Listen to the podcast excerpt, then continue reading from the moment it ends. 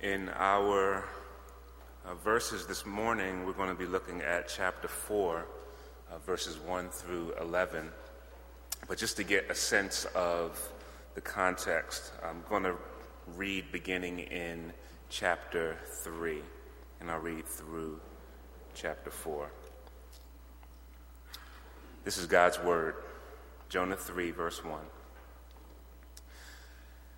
Then the word of the Lord came to Jonah the second time, saying, Arise, go to Nineveh, that great city, and call out against it the message that I tell you. So Jonah arose and went to Nineveh, according to the word of the Lord. Now Nineveh was an exceedingly great city, three days' journey in breadth. And Jonah began to go into the city, going a day's journey. And he called out, Yet forty days, and Nineveh shall be overthrown. And the people of Nineveh believed God. They called for a fast and put on sackcloth, from the greatest of them to the least of them. The word reached the king of Nineveh, and he arose from his throne, removed his robe, covered himself with sackcloth, and sat in ashes. And he issued a proclamation and published through Nineveh by the decree of the king and his nobles let neither man nor beast, herd nor flock taste anything. Let them not feed or drink water, but let man and beast be covered with sackcloth, and let them call out mightily to God. Let everyone turn from his evil way and from the violence that is in his hands. Who knows? God may turn and relent and turn from his fierce anger so that we may not perish. When God saw what they did, how they turned from their evil way, God relented of the disaster that he had said he would do to them, and he did not do it. But it displeased Jonah exceedingly, and he was angry. And he prayed to the Lord and said, O Lord, is not this what I said when I was yet in my country? That is why I made haste to flee to Tarshish. For I knew that you are a gracious God and merciful, slow to anger, and abounding in steadfast love, and relenting from disaster. Therefore, now, O Lord, Please take my life from me, for it is better for me to die than to live. And the Lord said, Do you do well to be angry? Jonah went out of the city and sat to the east of the city and made a booth for himself there. He sat under it in the shade till he should see what would become of the city. Now the Lord God appointed a plant and made it come up over Jonah, that it might be a shade over his head to save him from his discomfort. So Jonah was exceedingly glad because of the plant. But when dawn came up the next day, God appointed a worm that attacked the plant so that it withered. When the sun rose, God appointed a scorching east wind, and the sun beat down on the head of Jonah so that he was faint. And he asked that he might die and said, It is better for me to die than to live. But God said to Jonah, Do you do well to be angry for the plant? And he said, Yes, I do well to be angry, angry enough to die. And the Lord said, You pity the plant for which you did not labor, nor did you make it grow, which came into being in a night and perished in a night. And should I, or should not I, pity Nineveh, that great city in which there are more than 120,000 persons who do not know their right hand from their left, and also much cattle? This is the word of the living God. Uh, will you pray with me? Let's pray.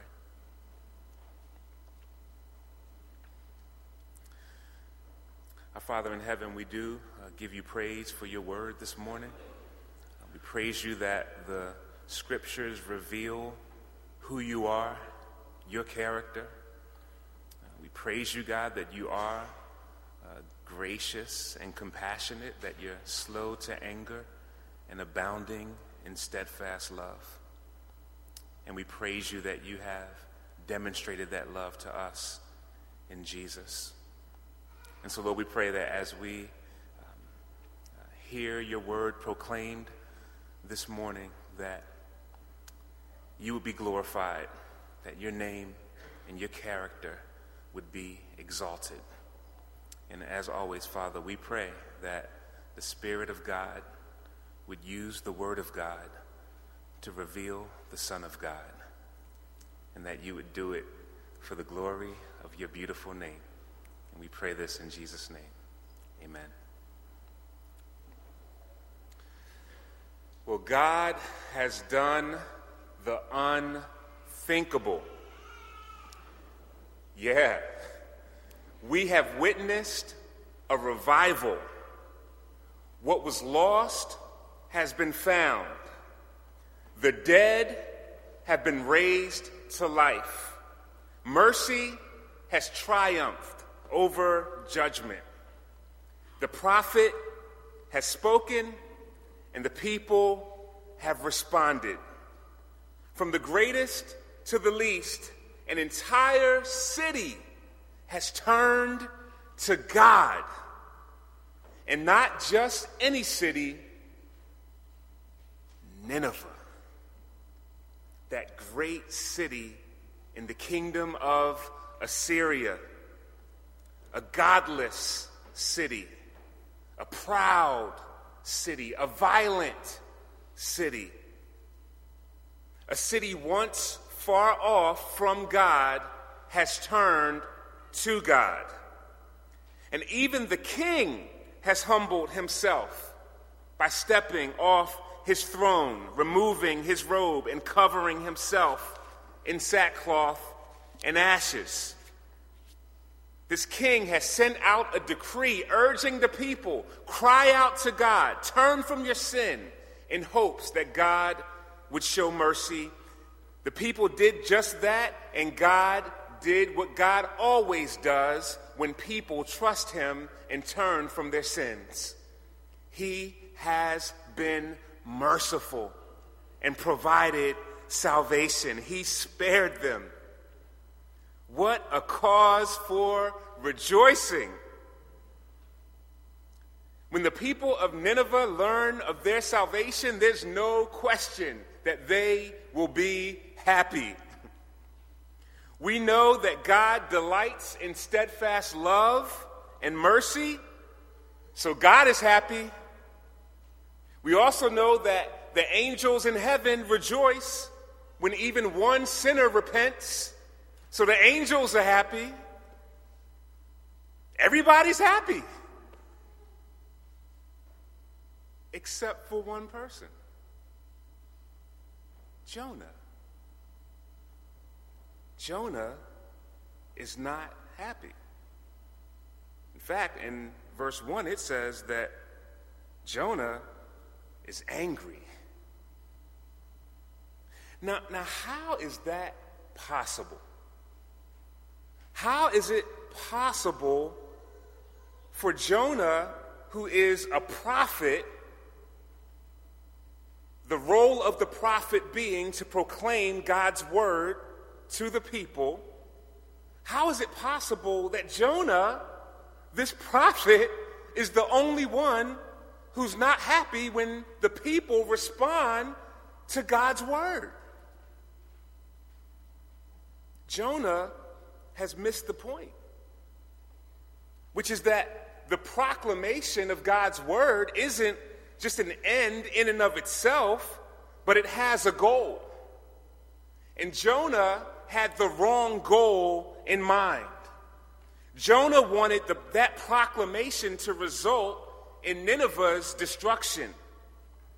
But God intended that that proclamation would end in Nineveh's salvation. And Jonah was not happy about that.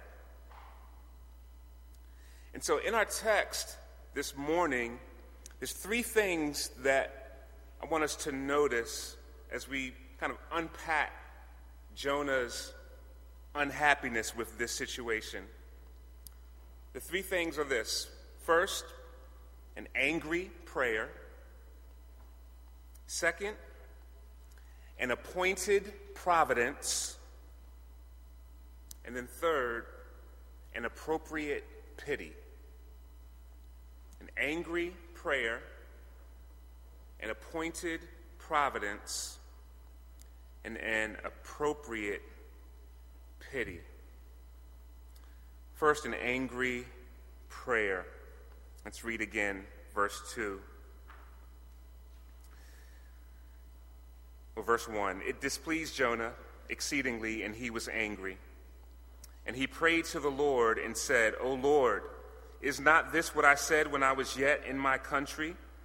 That is why I made haste to flee to Tarshish, for I knew that you are gracious God and merciful, slow to anger, and abounding in steadfast love, and relenting from disaster.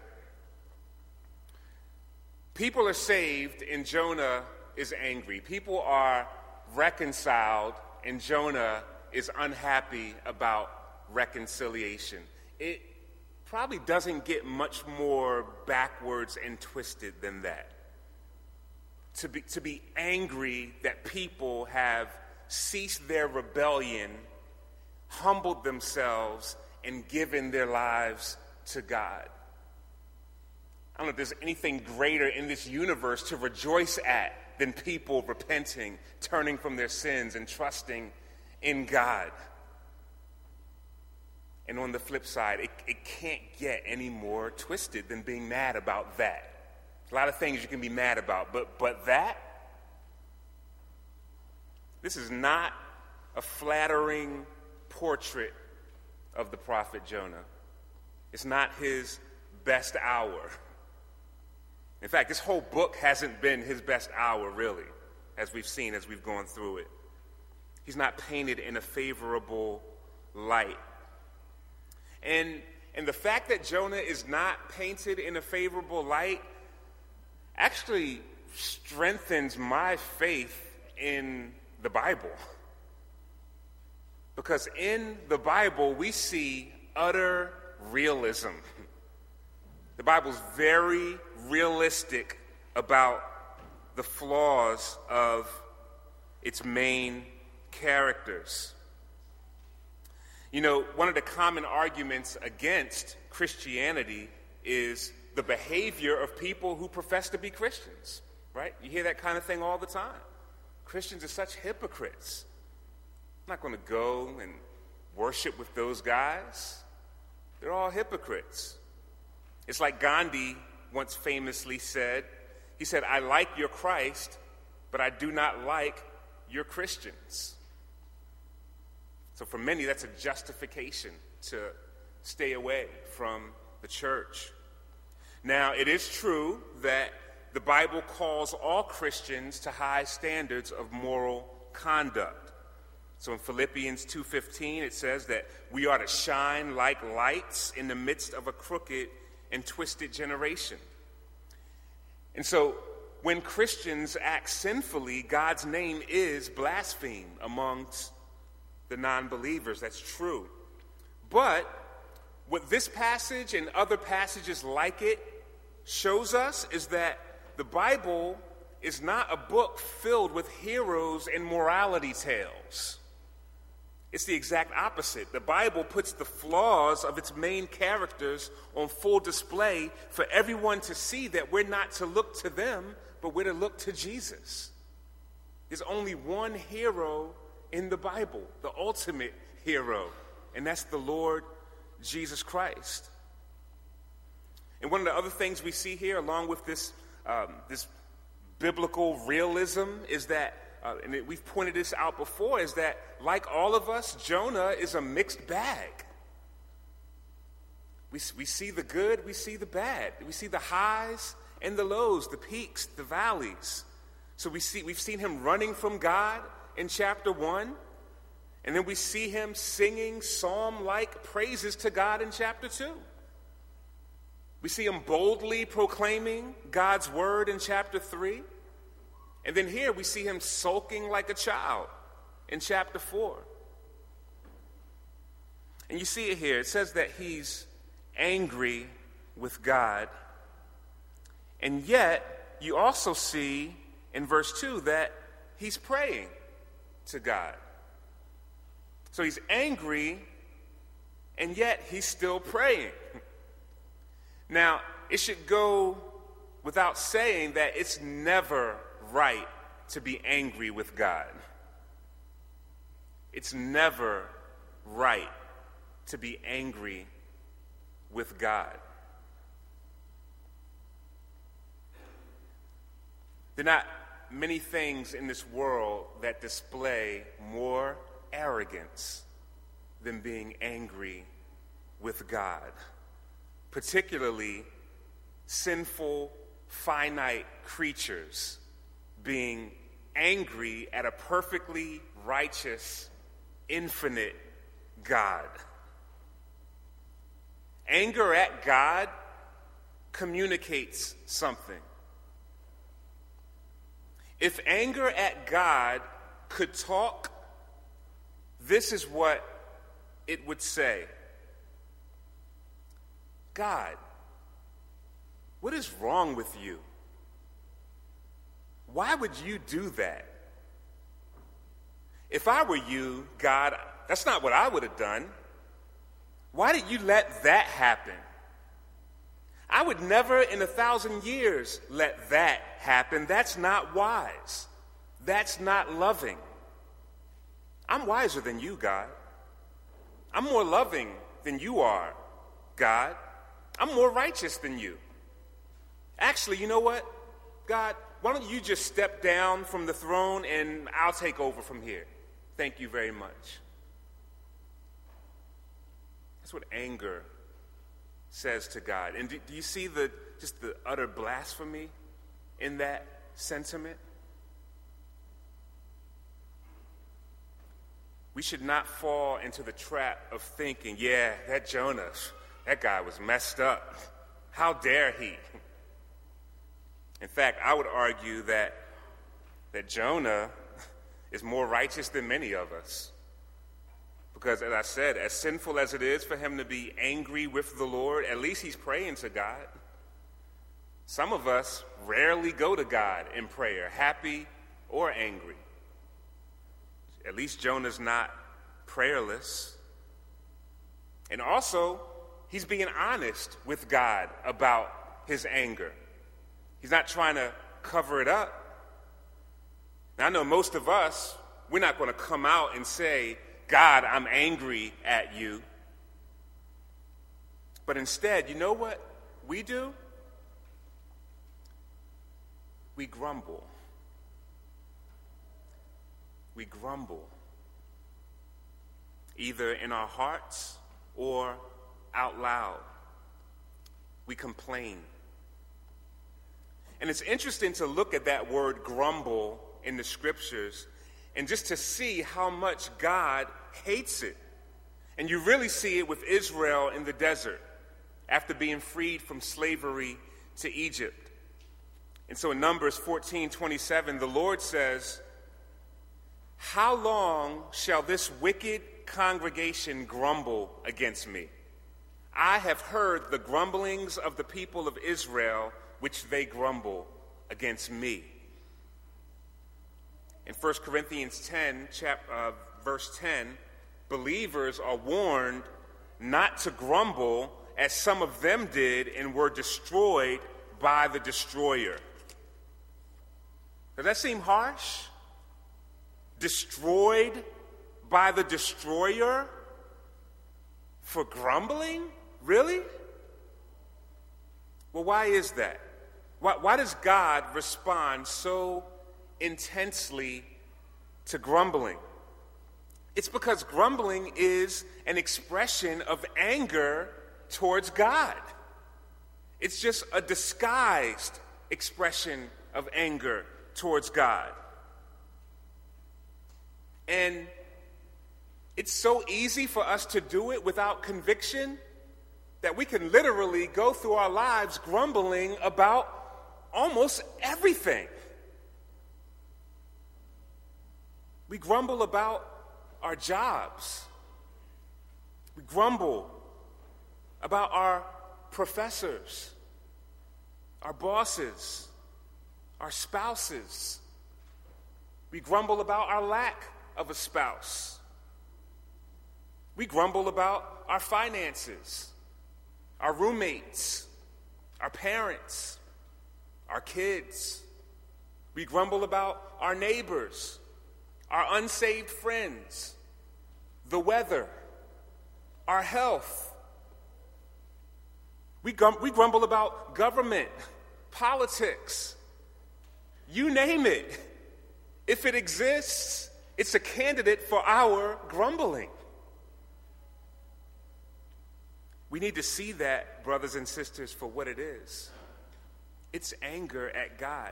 No, it's not, it's not Jonah just coming right out and just saying he's angry, but it's anger at God. That's what grumbling is. And if left unchecked, inward grumbling will become verbal complaining, which will become bitterness at God, which will ultimately become violence against God if that were possible. And that's exactly what it became when God came to this world in the person of Jesus Christ.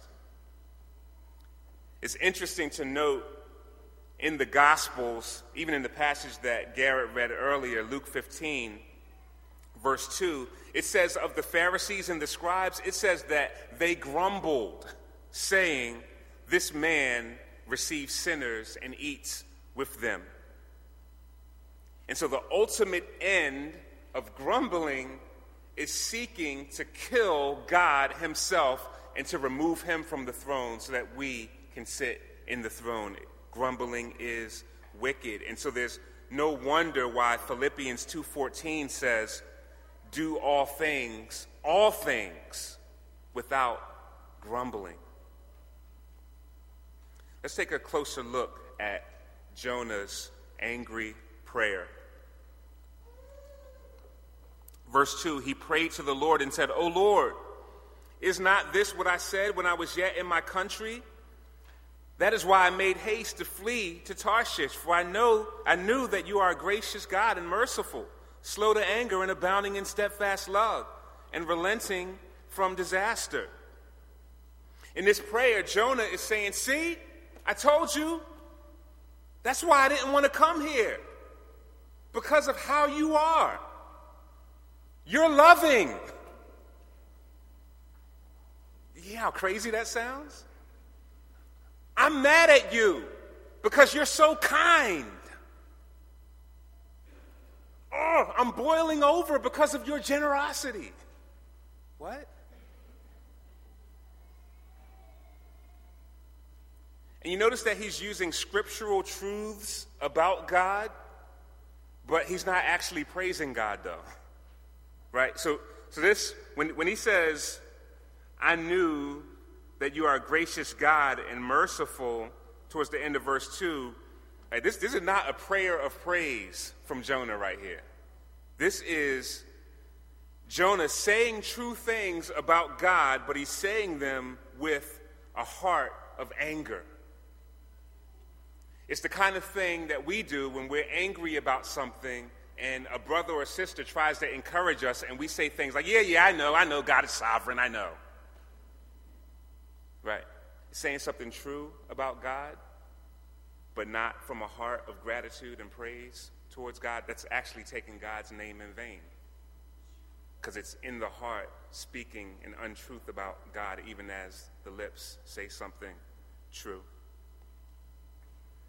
And, and as we continue to, to look at this, this angry prayer, notice the first request, the first prayer request in this prayer in verse 3. Therefore, now, O Lord, please take my life from me. Now, it's interesting because when we see this and uh, we see the same request repeated in verses 8 and 9 when he says, It's better for me to die than live, and I do well to be angry, angry enough to die. When we see Jonah praying in this way, it actually puts the events of chapter 1 into perspective. You remember back in chapter 1 when Jonah told the sailors, Throw me off the boat that the winds might die down? When we look at this, what Jonah is requesting from God in chapter 4, we see that chapter 1 was actually a suicide attempt. Jonah had no intention of being rescued when he was thrown, when he asked him to throw, throw him off that boat. In his mercy, God sent the fish to rescue him, but Jonah was trying to kill himself all the way back then. And so you might say, well, what is it that would make someone, especially a prophet, want to kill himself? What's the same thing that would make anyone want to kill themselves? They see death as preferable to the present state of their lives. That Jonah said it. He says it right here. It's better to die than to live. It's, it's losing hope. For Jonah, he saw the death or death in chapter 1 as preferable to obeying God's call. And here in chapter 4, he sees death as preferable to living in a world where his enemies can enjoy the same benefits of salvation that he's received. This is a sad state of affairs. But before we're, again, too hard on Jonah, I would simply ask you a question Is there anything or anyone that you presently have that if God were to take it away would make you say, it's better to die? I'll ask that again. Is there anything or anyone that you have presently that if God were to take it away would make you say, it's better to die? For Jonah, it was the exclusivity of salvation for Israel. What is it for you? What is it for me? We all have those things. God is kind. In His mercy, He's lavished us over and over with His goodness, with His gifts, so much that we can begin to presume upon those gifts we can begin to just expect that they'll continue to come over and over again. And then when God chooses to either withhold a gift or to take something away from us, we have hearts that are ready to fight with God about it. May we, may we all be a people who are grateful enough for the gifts from God that we're willing to hold them with open hands. May we all be, be humble enough to say to God, You do all things well. And so, whatever is right in your sight, O oh Lord, I trust you. May God give us that grace. Now, in the mercy of God, he responds with a question for Jonah in verse 4. In verse 4, he says, The Lord said, Do you do well to be angry? It's always interesting to see God asking questions in Scripture. First and foremost, because God is omniscient or he's all knowing, so therefore, he doesn't ask because he's lacking in information. God asks questions not for his sake primarily, as though he needs to learn something new, but he does it for ours, for our sake. The questions from God, they demonstrate an unfathomable humility, mercy, and patience on God's part towards us. And God's questions expose us and they show us what's in our hearts. Consider some of the questions that God asks in, in Scripture Adam, where are you?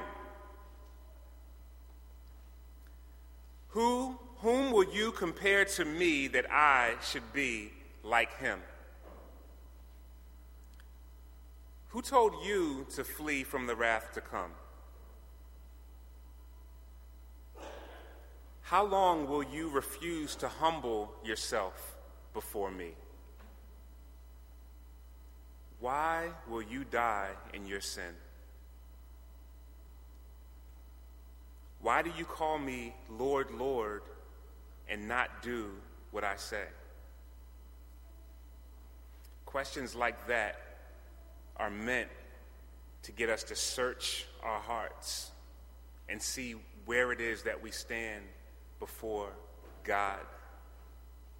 So I want to propose a question to you this morning, um, particularly if you are not a Christian in this morning. You don't understand yourself to be a follower of Christ. We're glad you're here, thankful that you came. But the question that I would ask is why haven't you turned to God? Why do you refuse to trust Him?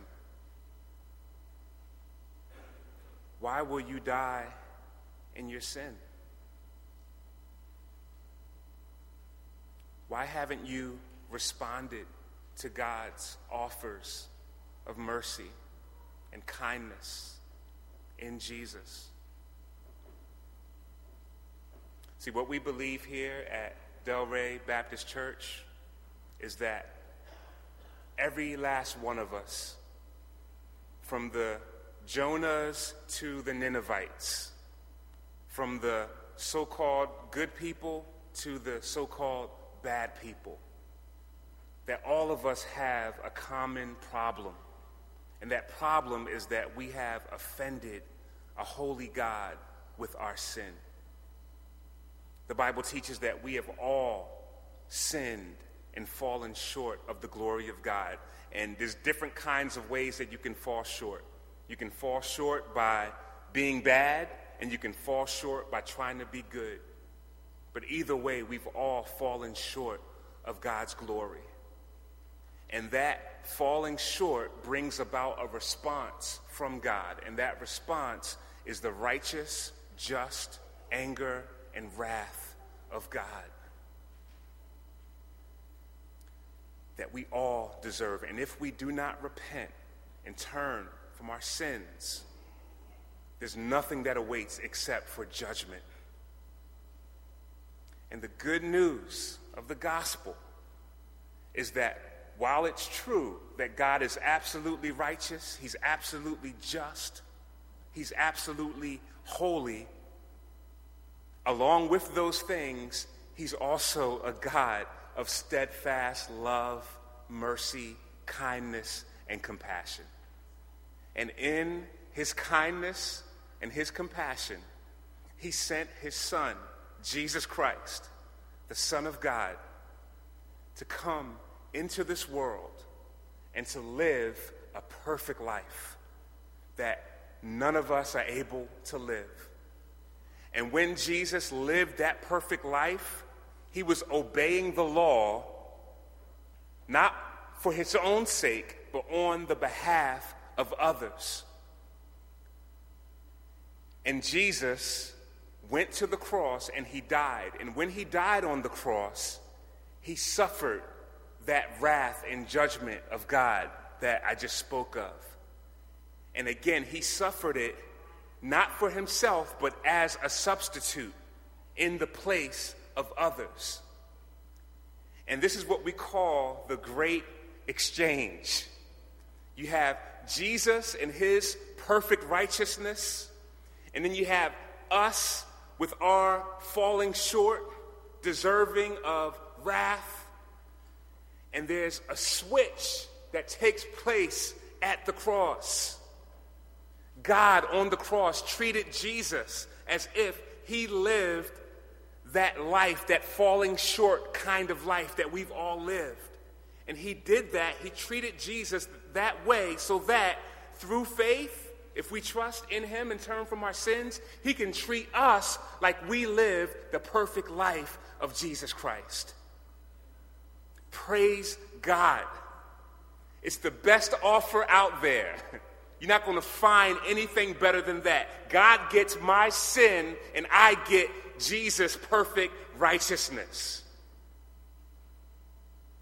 Jesus was raised from the grave to demonstrate that every single thing that he said about himself was absolutely true. And so the good news is that you don't have to die in your sins, but you can be reconciled to God and have a relationship with the living God by turning from your sins and embracing the Lord Jesus Christ. Let us also notice not only this angry prayer, but let's notice, secondly, appointed providences. Appointed providences. Verse 6. Verse 5. Jonah went out of the city and sat to the east of the city and made a booth for himself there. He sat under it in the shade till he should see what would become of the city. Now the Lord God appointed a plant and made it come up over Jonah, that it might be a shade over his head to save him from his discomfort. So Jonah was exceedingly glad because of the plant.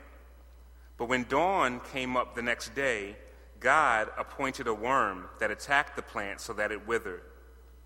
When the sun rose, God appointed a scorching east wind, and the sun beat down on the head of Jonah so that he was faint. And he asked that he might die, and said, It is better for me to die than to live. But God said to Jonah, Do you do well to be angry for the plant? And he said, Yes, I do well to be angry, angry enough to die. You know, the Bible is clear in its teaching that God is absolutely sovereign, that is, He's in control of all things in such a way that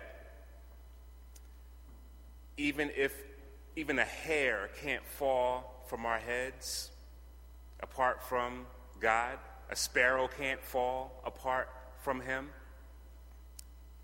He, he governs this world with complete authority and he's sovereign over all circumstances and things that come into our lives and out of our lives. It's the providence of God. And, and God is, he's using these things, this plant sprouting up and this worm, he, he's using these things to expose what's in Jonah's heart. In the same way that he uses circumstances to expose what's in our hearts. You know, one, one of the challenges with being a preacher is that oftentimes the Lord will get you with the very thing that you're studying and preparing to share with others. And so this week I've been just meditating on that question Do you do well to be angry? And you know, earlier in the week, as I'm meditating on it, I'm like, mm, that's good. That's just such a good, searching, penetrating question, Lord. That's awesome. And then as the week went on, just a whole bunch of stuff, little stuff, started to happen that just made me mad. I feel like I was more angry this week than I've been in a long time. And every time I would, like literally, things like getting up and just hitting my head on the car door kinds of things and just making me mad. And in those moments, hearing, Do you do well to be angry? Oh. My wife and I got into a conflict. Just, you know, just coming, well, one, about to go into a meeting with, with other church planters about godly church planting stuff. And right before that meeting, my wife and I enter into a conflict, and I'm just like, Ugh. and I hear it. Do you do well to be angry? The Lord will challenge us with things, but what I've had to come to learn and what I'm still learning and what we all need to learn is that God will bring circumstances into our lives to expose those kinds of things. And in those moments, what we need to do is to repent, to turn from that anger, to acknowledge it, like Jonah did, and turn from it. And so, do you see the sovereignty of God here in this text? It's so clear with the word appointed. He appointed a plant in verse 6. He appointed a worm in verse 7. He appointed a scorching wind in verse 8. That goes right along with God appointing the fish in chapter 1, verse 17. And God being the one who hurled the wind on the sea in chapter 1, verse 4. God is the one who's ultimately behind these things, and it's there so that Jonah would respond. And do you see how you see how Jonah responds to God? In verse 6, it says that it says that he was exceedingly glad. So it's it's hot there, it's uncomfortable, and God in his grace raises up a plant to give some shade, some coolness, some relief to Jonah, and it says that Jonah is exceedingly glad. But you notice that that same phrase in verse 6, exceedingly glad, it's a parallel for verse 1 where it says that Jonah was exceedingly angry. So that contrast is meant to show us something. When it comes to the salvation of a people that Jonah didn't see as deserving, he's exceedingly angry. But when it comes to his own personal comfort, he's exceedingly glad. So God teaches him a lesson by appointing that comfort, but then also appointing the thing that's going to take away that comfort the worm and the scorching wind. And then you see how Jonah responds to that? He's angry, angry enough to die. So God, he's basically saying, God, if you do great things in my life, I'm exceedingly glad. But if you do things that make me uncomfortable, I'm ready to die. See that shiftiness, that unfaithfulness that we're all prone to with God, to basically judge Him on the basis of how we think things should go in our lives and, and judging whether or not we're even going to serve Him based off of how He's treating us and whether things are going the way that we think that they should go. May we trust God enough that even through the hard things, even through the difficult things, because those are things that God appoints as well. He doesn't just appoint the plant, He appointed the worm as well. He didn't just appoint the fish to save Jonah, He appointed the storm as well. May we trust God enough to say, Naked I came into this world, and naked I'll go out. Blessed be the name of the Lord. May God give us that grace. Finally, let us notice an appropriate pity, an appropriate pity on God's part. Verse 10 The Lord said, you pity the plant for which you did not labor, nor did you make it grow, which came into being in a night and perished in a night. And should I not pity Nineveh, that great city, in which there are more than 120,000 persons who do not know their right hand from their left, and also much cattle? So God is exposing Jonah that Jonah is upset about a perishing plant, more upset about a perishing plant than he was about a perishing people. And God makes that clear to Jonah. I think, as an, as an illustration of this, I just want to read this quote. Um, this quote is from uh, a criminal who committed horrible crimes. And was sentenced to life in jail and said that he turned to Christ while in jail. Let's listen to what he said. He said, It's wrong for people who commit crimes to try to shift the blame to someone else. I think that's just a cop out. I take full responsibility. And then he explains what, what was behind his crimes. He said, I didn't feel accountable to anybody. There comes a point when a person has to be accountable. I alone am responsible for what happened. I had always believed the lie that evolution is truth, that we all came from slime, and when we die, that's it. I've since come to believe that the Lord Jesus Christ is the true creator of the earth.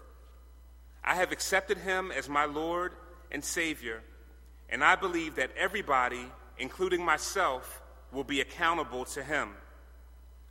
If a person doesn't think that there's a God to be accountable to, then what's the point of trying to modify your behavior to keep it within acceptable ranges?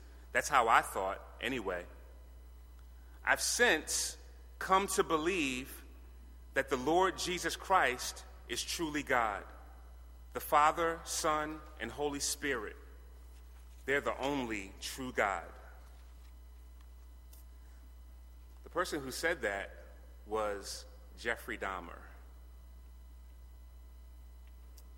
For those who don't know, Jeffrey Dahmer will go down in history as a very wicked man. He was a homosexual who abducted, raped, tortured, murdered, and cannibalized at least 17 victims. And he is ranked amongst the world's worst men in the minds of most. And the backstory behind Dahmer's profession of faith is that there was a Christian lady named Mary Mott who saw him on a television show discussing his need for inner peace. And so she, she mailed a series of Bible lessons to Dahmer, which he completed and mailed back to her. And so he thanked her and said that he wanted to become a Christian. And through a series of events, a Christian minister went into the prison and studied the Bible with Dahmer. He was baptized on May 10th, 1994, and then he continued to study the Bible every week in prison until the day of his murder in November of 94. One television report quoted Dahmer as saying that he was at peace with himself and God just two weeks prior to his murder. Now, I don't know about the sincerity or lack thereof of his profession, but the question I would throw out, the question that challenges me is Is the mercy of God, is the grace of God big enough to cause us to rejoice around the throne in heaven with Jeffrey Dahmer? Assuming he repented of his sins? And the biblical answer is a resounding yes. Yes, God's grace is big enough because Jesus is great enough. And the work that he accomplished is sufficient enough for the worst of sinners, even you and me. One illustration that I think really gets at the heart of it is if you think about for us to reach God, we have to jump across the Grand Canyon. Some of us may jump farther than others. Some may jump out two feet. Some may jump out six inches. Some may jump out five feet. Let's say you have an, an Olympic quality athlete who's able to jump out 20 feet. It doesn't matter because we can't get to the other side. We need someone to bridge that gap for us. And that's what Jesus Christ has done. The smallest sin is enough to condemn for eternity in hell. And the greatest sin is not too big that Jesus can't save from that sin. It's the kind of Savior that we serve. And so when you see God saying, Should I not pity Nineveh in verse 11, that should remind us of the Lord Jesus Christ, whom when he saw the crowds, he looked out and it says he had compassion or pity on them. Same word. Because they were harassed and helpless like sheep without a shepherd. Should that not be our heart towards the lost? Should that not be our heart towards those who are different than us? May we never be a people who look at any one person or any group of people and say that they're too sinful for God to save. It's not true, it's a lie. He saved you, He saved me. The only way that a person can be angry if someone repents is if we don't understand grace. Praise God for His grace. When we look at that last phrase, also much cattle, it feels kind of anticlimactic. Why does it end right there? It feels like a sudden stop and end to the book. But it ends on a question for a reason. It's meant to be open ended, it's meant to cause us to search ourselves, it's meant to cause us to be exposed. And when it's talking about the cattle, as we mentioned last week, the cattle being the, the, the, the source of, of economic fruitfulness in an agricultural society. What is God saying? God's, God is saying, I care about the people. I care about the entire cities. Am, am I not going to have pity on them? Will you have pity on them, Jonah?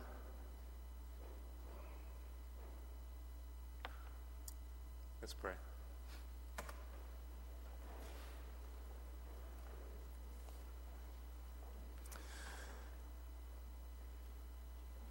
Our Father in heaven, we, uh, we thank you for your compassion, for your kindness, your grace, which is greater than all of our sin. Lord, may we be a people who respond to your grace by extending grace to others. Do this work in us, Lord, for the sake of your beautiful name. And we pray in Jesus' name. Amen.